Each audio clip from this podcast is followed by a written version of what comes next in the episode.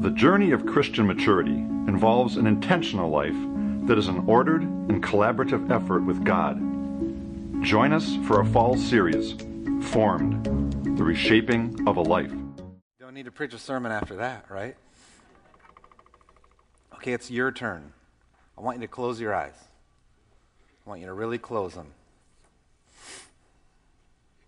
On the screen, you heard words like alone, fear, control. What is it that holds you back from the life that you know is inside of you? You know it's in there, but something consistently weighs you down and holds you back. What is that thing? Now open your eyes. In your program guide, this thing right here, there's a little slip of paper. On the end of your rows, there's little cups of pencils. You're totally going to need a pencil during this sermon to write down either things that I say or things that God is saying directly to you. I deeply believe that God has something here for each one of us today, and you're not going to want to miss it. Did everyone see the blue windows that are in the back of the room? I want you to know that at the end of our worship service today, actually, we're going to do singing at the end of the sermon instead of at the beginning like we normally do. And anytime during the sermon that you can use one word to describe what it is that holds you back and holds you down, I want you to write it on this little piece of paper because we're going to use this later. Okay? I'm writing mine down right now because it's not hard. A few of you know my story. I've shared it a couple times up here. I'm not going to go into great detail about it, but the word um, that I wrote on my piece of paper is rejection. This is an important word in my life because when I was the, when I was just a kid, my biological mother, uh, my my biological father was never around. I have no idea who that guy is. Um, the only thing I know is he must have been immensely handsome. Okay, that's what I know. That's all I know. Um, my mom, you know, when I got to about the age of three and a half, she just couldn't hold her life together for herself. She definitely couldn't hold her life together to take care of me and my brother. The social worker pulled up on a Saturday afternoon and loaded our stuff up, and that was the last I saw of my birth mom. So the thing is, like, for me in my heart, like, written on a very deep part of my heart, is the fact that I'm, I'm rejected. Um, that I can't, I can't really trust anyone because everyone at some point will abandon me and disappoint me. This is like a story that I live with. I want you to know it's a burden and it's immensely heavy. It's immensely heavy. Um, the funny thing about it, though, is like my, um, my, my given name is Seth, and Seth means chosen. So it's like a really odd world that I live in because I was deeply rejected, um, and then I was also chosen.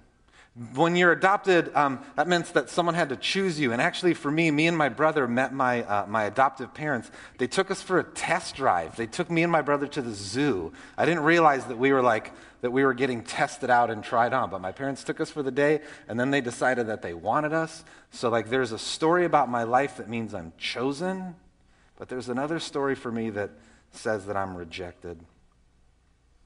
And, like, I always have this choice day in and day out which of these people am I going to believe that I am?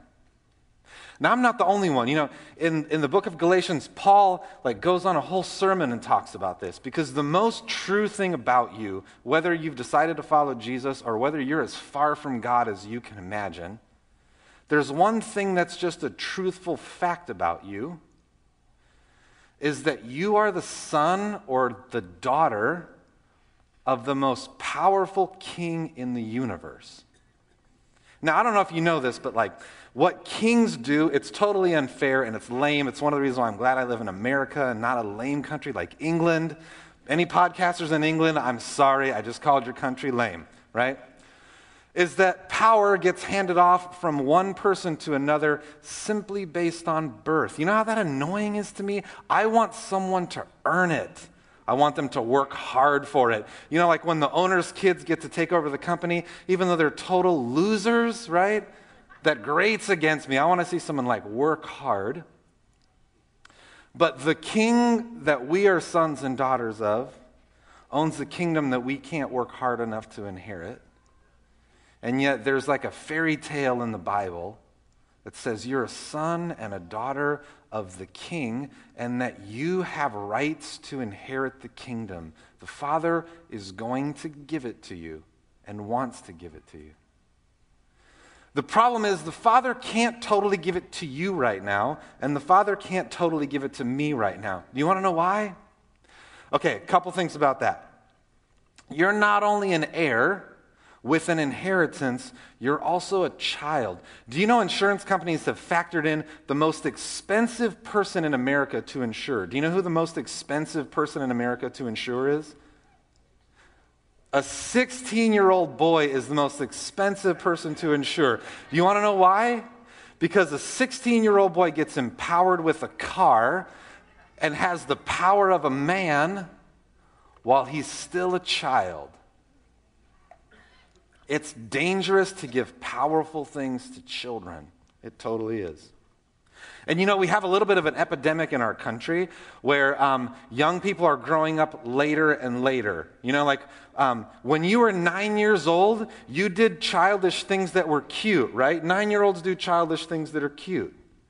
When you're 19 and you still are acting like you're nine, that's not cute anymore. What's that? That's a little bit annoying, right? But sometimes nowadays, 29 year olds are acting like nine year olds.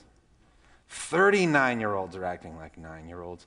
We have a challenge in this country. We don't want to grow up. The problem is the Father wants us to grow up because He wants us to be mature enough to handle the inheritance that He has for us. This last week, I went to a funeral. Um, it was actually the funeral of a young man that I met here. Uh, he was in the youth group on my last run at Woodland when I was the youth pastor. Started out in the youth ministry and in the young adult ministry. Um, his name is Daniel Smith Rodriguez, and we had his memorial service here. Some of the most meaningful words I've heard for a long time. Um, his mom got up and said that um, she had done her best job to parent him, and that now that he had passed, that she was going to parent his memory. I haven't heard anyone say that before. That was moving to me.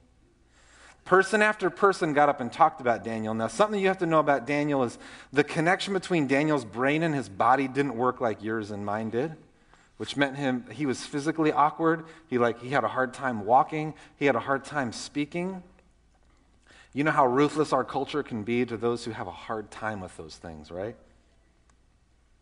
And so, in a lot of ways, what I heard over and over again was that Daniel reminded people of a, chi- of a child. He was childlike, which meant that he laughed at almost anything. It meant that he was filled with joy in almost every situation. It meant that no matter how tough the circumstances he was in, he always was hopeful and optimistic. Now, that's being childlike, which is real different than being childish, right?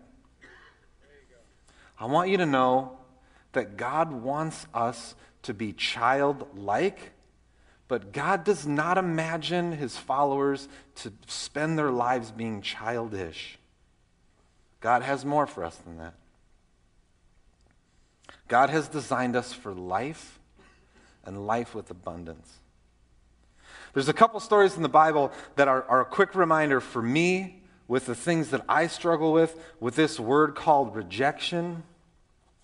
That God, even though this is part of my story, that God wants me to grow up. But I have to be honest with you, there's some days it feels like an impossible task. Like the person that I feel like is inside of me that I want to be, you know, like last week Greg talked about that sculpture. The sculpture that's inside of there seems like it's never going to come out, like it's going to take a miracle. There's actually a couple stories in the Bible about amazing miracles. This week, um, I went to a, a, fundraising breakfast for an organization called Hope International. One of our, um, one of our members here uh, is the regional director. So I went to this breakfast. Um, and I heard some amazingly incredible stories about things that God was doing through Christians around the world using like microfinance and discipleship. It's a pretty incredible organization. Let me just pause. If you're not financially contributing to the global poverty around the world at all, you should log on to Hope International's website and see if God might be calling you to step up in some way there. But they had a video that was a terrific video, a pastor from Africa and he was telling the story about Elijah. It's one of my favorite stories. Elijah shows up at a widow's house. This widow is in tough circumstances. She doesn't have very much, she just has a little bit, but her need is really great. Her resources are really small. And Elijah gives her the instruction says, Start pouring the oil because the answer, the miracle that she needed, the answer wasn't in some resources that were outside of herself. The answer started when the prophet just asked her, What do you have in your hands? What do you have right here? Another great story about Jesus and his disciples. Um, after doing some ministry, they were pretty worn out. They were hungry and tired. Jesus promised he was going to take them on a little vacation. They were going to get away to a quiet place to be able to eat and relax and spend some time with him. Um, the disciples, in, even in all of their work, they longed for personal time with Jesus. The crowds had been fairly demanding of them, and they were going to get away. So, as they were getting ready to go away, the problem is the crowds are smart. You know, once you meet the needs of an audience, that group of people can figure it out. So Jesus and his disciples were going to go away to another spot. The crowd outsmarted them and beat them there. By the time they got there, the same people they were trying to get away from were there again, except this time because of the journey, all these people were now hungry. So now they had to figure out what to do. The problem is the crowd of 5,000 or more was hungry, and so were the disciples. Disciples came to Jesus doing totally what I would do, which is like, hey, Jesus, all these people are hungry, but so are we. Send them away so that we can eat, right? And Jesus says, like, no, that's, that's not the way the kingdom works. He says, what, what do we have? And it's a pretty familiar story because there's some bread and some fish. I think the overall number doesn't matter a whole lot, right? Five loaves and two fish. And Jesus says he, he prayed for that. And then what did he tell the disciples to do? He said, You go and feed them. And there was a miracle. The need of the 5,000 was met with what was in their hands because they took what was in their hands and it, what, they weren't the only character in the story. I want you to know if there's a giant distance in your mind between the person who you know is in there that wants to come out, that you have enough you have what you need to see transformation in your life. You do. Here's a promise that Jesus told us in John chapter 10. It's some of the words that I hold on to day in and day out with the struggle that I have of living the life that I really want. It doesn't start, start actually with Jesus. It starts with another character who's constantly trying to work against us. The thief approaches us with malicious intent looking to steal and to slaughter and to destroy. But Jesus says, I came to give life with joy and with abundance. Do you believe that Jesus has a life for you that's filled with joy and abundance? If you don't, I want you to know I believe that for you. I have a question for you. I want you to think about this just for a second. Is Jesus smart?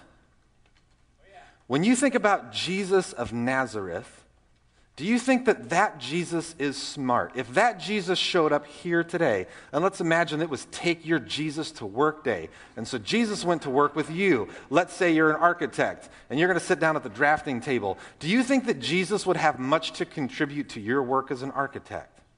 Let's flip it. Maybe you're a heart surgeon, right? And you now you have to take Jesus to heart surgery. And the first thing he has to do is like pull up the sleeves of his robe and scrub up and put a mask on. Do you imagine that Jesus would have much to contribute in helping you with heart surgery? I would say yes to both of those questions. I think sometimes when we think about Jesus, we can think about like a nebulous magician. Like, for instance, Jesus shows up at a wedding, right? And at the wedding, they're running out of wine. And we all know that's a problem at a wedding, right? He finds some water. Do people want to drink water at a wedding? No, we're not drinking water at this wedding. We want wine. So, Jesus, they ask him, uh, Hey, Jesus, can you do something about this? And he gets the water and he transforms the water into wine. How do you imagine that happening for Jesus?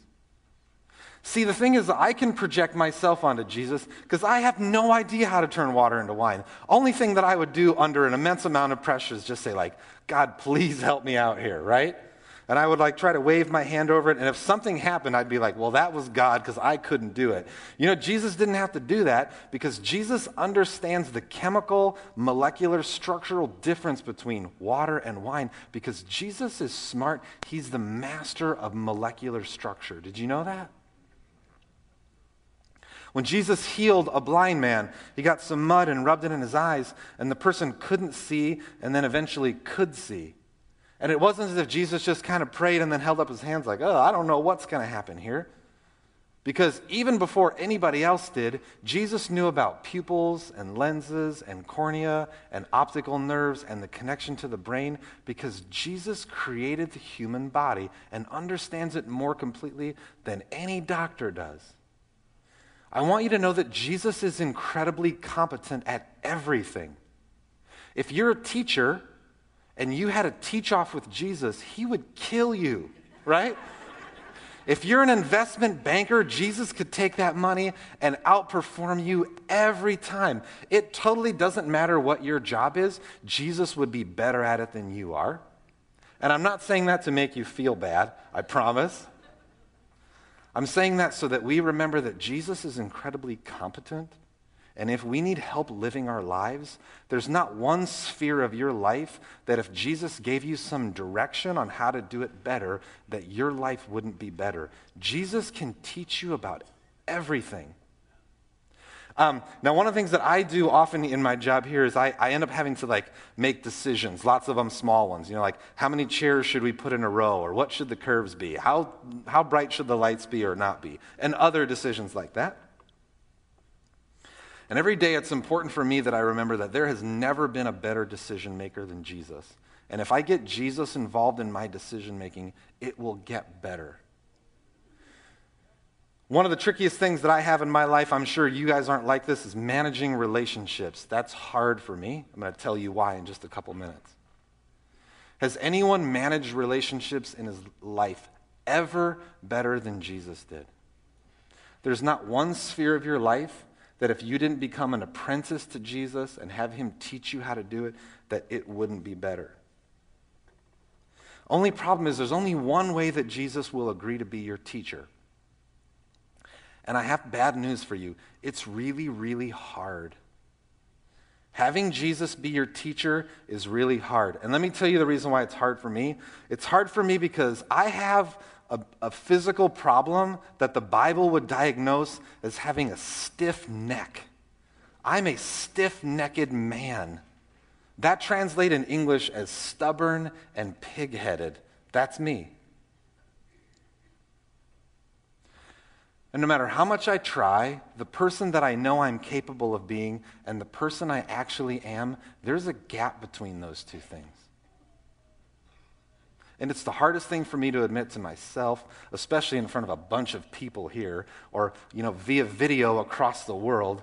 I can't manage that gap and I can't close it. And I want you to know that you can't either. You don't have enough willpower to close that gap. You actually only have enough willpower to do one thing, which is decide that you want to and that you will let someone else help you with that. At the end of the day, the disciples didn't by willpower become followers of Jesus. By willpower, the only thing the disciples were capable of doing was starting. Your will is an amazingly powerful tool that can help you start something, but willpower can't fuel it. There's only one power in the universe that can change you as a person. And I want you to know that it's the power of God. Uh, one of the authors that I respect immensely about the category of like spiritual life and human development, he was pretty famous, probably lots of you have heard of him. His name is Henry Nouwen. Towards the end of his life, he was struggling with his own spirituality, and he sort of got captivated by, um, by a group of people who were part of the circus. They were trapeze artists, and here's something uh, that he writes about his interactions there. He says, The flying Rodleighs are trapeze artists who perform in the German circus. And when the circus came to Germany a few years ago, my friends invited me and my father to see the show. I will never forget how enraptured I became when I first saw the Rodleighs move through the air, flying and catching each other as elegant dancers. The next day, I returned to the circus to see them again. I introduced myself to them as one of their great fans. They invited me to attend their practice sessions. They gave me free tickets. They asked me to dinner. And they suggested that I travel with them for a week through Germany. So, like, of course, I said yes. I was hooked by them. I felt driven to see them perform, and I wanted to enter deeply into their world. One day I was sitting with Rodleigh. He was the leader of the troupe. We were in his caravan, and he was talking about flying. Now, let me just tell you there's two people required in a trapeze act, right? One person is the flyer. That's the person whose job is to let go and fly. That person typically is small and skinny. Makes a lot of sense, right? There's another person, if you're going to have a flyer, then you need to have a, a catcher. Right. So now he said, as a flyer, I must have complete trust in my catcher. The audience might think that I am the great star of the trapeze act, but the real star is Joe. Joe is my catcher. He has to be there for me with split second precision and grab me out of the air as I come to him in the long jump. How does it work? I asked him. What's the secret? And Rodleigh told me the secret is that the flyer does nothing, the catcher does everything. When I fly to Joe, my only job is to stretch out my arms, to open my hands, and to wait for him to catch me and pull me safely up. I don't have to do anything it's my job to hold out my hands, stretch out my arms, and let him catch me. The reason why I would never work in a trapeze act is because I could never let go of the bar. You know? But that's my problem in my life. The bar is just a symbol in my life. I'm convinced that if I hold on to it, I can control it. All the while, the thing that I'm holding on to, it's not lifting me up, it's an anchor that's taking me down. The first spirit of the spiritual disciplines of closing the gap between the person you are and the person that you want to be is recognizing that you can't do it in your own power. It's why AA is so powerful. If you want to stop drinking and you say, I'm going to stop drinking, you're never going to stop drinking. If you say, I'm powerless over this, I need someone else to help me with this, that's the first step.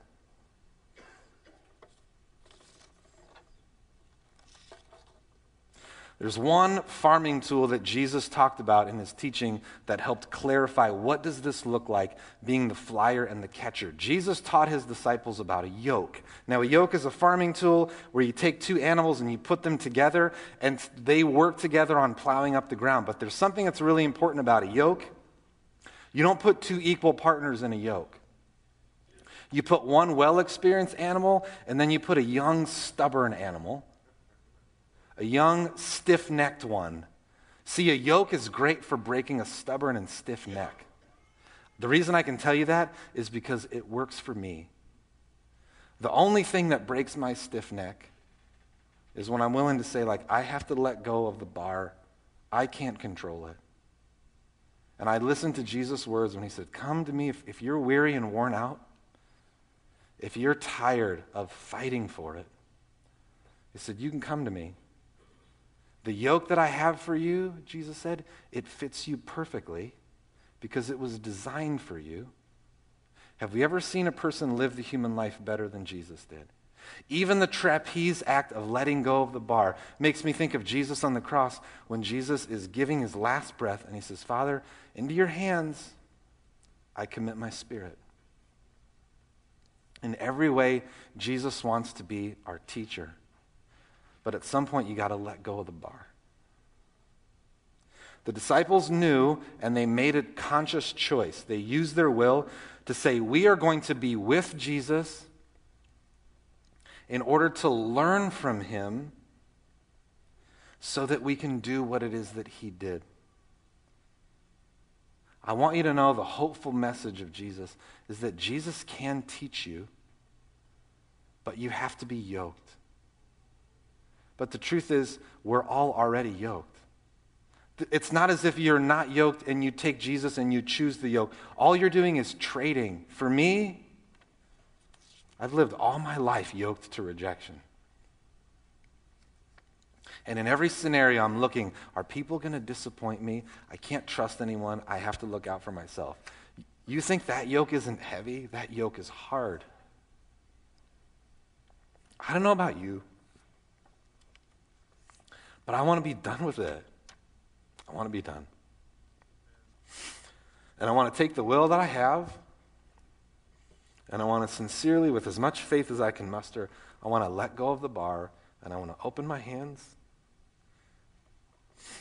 and be able to trust that God has the care and the competence to catch me, and that Jesus has the brilliance to teach me how to be a new person. Now, I'm going to ask the worship team to come up because we're going to finish with the time of singing. Um, I'm going to take this piece of paper and I'm going to roll it up in a little circle and I'm going to put it back uh, in, in the windows. There's some little chicken wire there that you can tuck this in. And then just next that at the back, there's some tables that, um, where some people want to say a short prayer for you and give you a little reminder. If this is a decision that you want to make to take on the yoke of Jesus, they have a little prayer for you and a reminder that you can carry with you this week that that yoke it's perfectly designed for you. It's not ill-fitting and it's easier than the yoke that you're in now. Let me say a short prayer for you. Would you stand to your feet At any time during the worship service, when you're ready to go back and do this, I want you to know that you can do it. In fact, I recommend that we do that during the singing time and not wait till the very end of the service because then there'll be giant lines and then you'll miss it, okay? Jesus, you promised us that if we would take our stiff necks and put it in the yoke, that you will teach us a new way.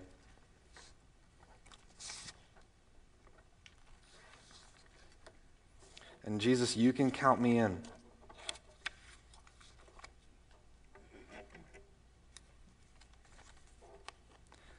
My prayer is that as we do that, we would recognize in deeper and deeper ways that you're competent to catch us and that you deeply, deeply care for us. In your name, amen.